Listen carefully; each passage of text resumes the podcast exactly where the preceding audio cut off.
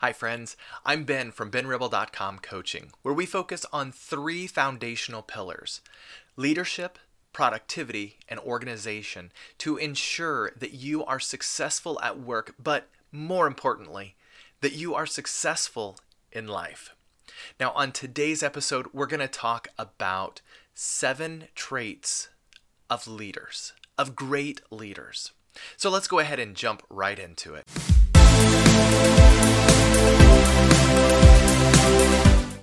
First of all, let's not forget that leadership is and can be a very daunting task. And it's not something that you can become uh, overnight. A great leader was not born overnight, right? A great leader grows and develops into a great leader. We all have to start somewhere. So today, we're going to examine seven traits of great leaders. Let's get started with number one. Confidence instills confidence, right? Confident people inspire confidence in others.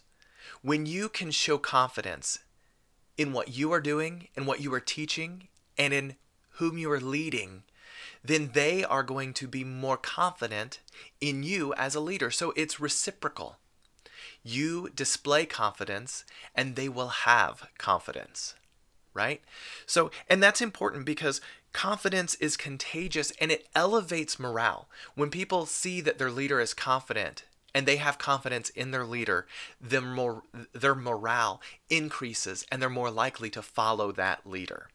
So make sure that you are confident in what you are leading and or teaching or whatever it is you're doing be confident right number two and this is probably one of the most important traits that a leader can have and that's character right? Someone who is morally strong has great solid character. So why is character so important?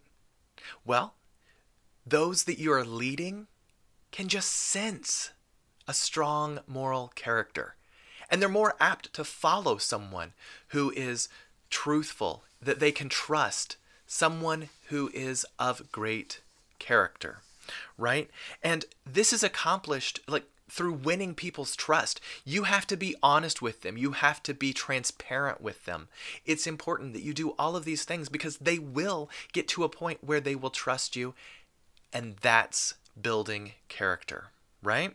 It's challenging for a team to accomplish anything if there's no trust. Just just think back. If you've ever been on a team that there was no trust, you know what I'm talking about.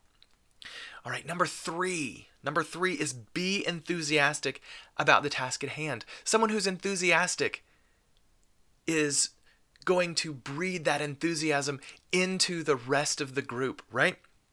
It's demonstrating to your team that you are excited about what you're doing. And that excitement will build and it will grow and it will just spread through all of them. Sometimes, though, don't forget to take a break. You know, give people an opportunity to to um, just kind of breathe a little bit. But enthusiasm can wane. And we want to make sure that we're careful about this, that it can wane under a never ending workload. So that's why it's important to give a break, but then when you get right back to it, be enthusiastic, jump right back in, head first, right? Number four, there will be times of uncertainty. There will be times when you don't make progress or you you make negative progress, right? You regress. But listen, great leaders can weather these situations and they can demonstrate the steadiness that is necessary to keep the team focused throughout this event, this circumstance. These are the times that your team will look to you the most. They're going to have the most opportunities to be dependent on you, and they're going to look to you to see how to react to these situations. So, again, be positive, be confident, be the rock that they need you to be. It's natural to have doubts. Everybody does. And you, as a leader, you'll absolutely have doubts. But it's not effective to share those doubts with your team, with your subordinates, right? You need to have a confidant, someone that you can talk to, whether it's a friend or a relative, a spouse, whatever it might be. Have someone that you can talk through so that you can express your doubts, so that you're not expressing your doubts to your team. That's going to undermine everything that you're trying to do. Now, there is a point where you do have to be honest and transparent with your team. That goes back to, you know, our earlier um, trait, character, but you don't need to tell them everything all the time. All right, so let's move on to number five. It's super easy to become distracted as a leader, right? We'll lose our focus, especially when things aren't going the way you want them to go. But you have to learn to ignore the noise and stick to the relevant facts. The the the the feeling or the need to um, look way ahead can actually be it can it can work against you right so deal with the current situation and maintain your commitment to being successful and focus really can begin to creep or wane again when projects drag on for an extended period of time if you have a long-term project that's when you're going to notice that people and yourself even stop focusing or aren't quite as focused on reaching the goal. So that's when it's important that maybe you need to break the goal into smaller pieces. But you, as a leader, it's important for you to keep an eye on that. Keep your finger on the pulse of how well you and your team are focused on achieving the goals that you have in front of you, right? Always have a mission statement or have that goal posted somewhere so that you can go back to that on a regular basis and remind yourself and remind your team why you're doing what you're doing. Number six, nearly anyone can hold the course, but only a great leader can change course without tipping over the boat right? It's important for you to realize as a leader that there are times that you're going to have to shift.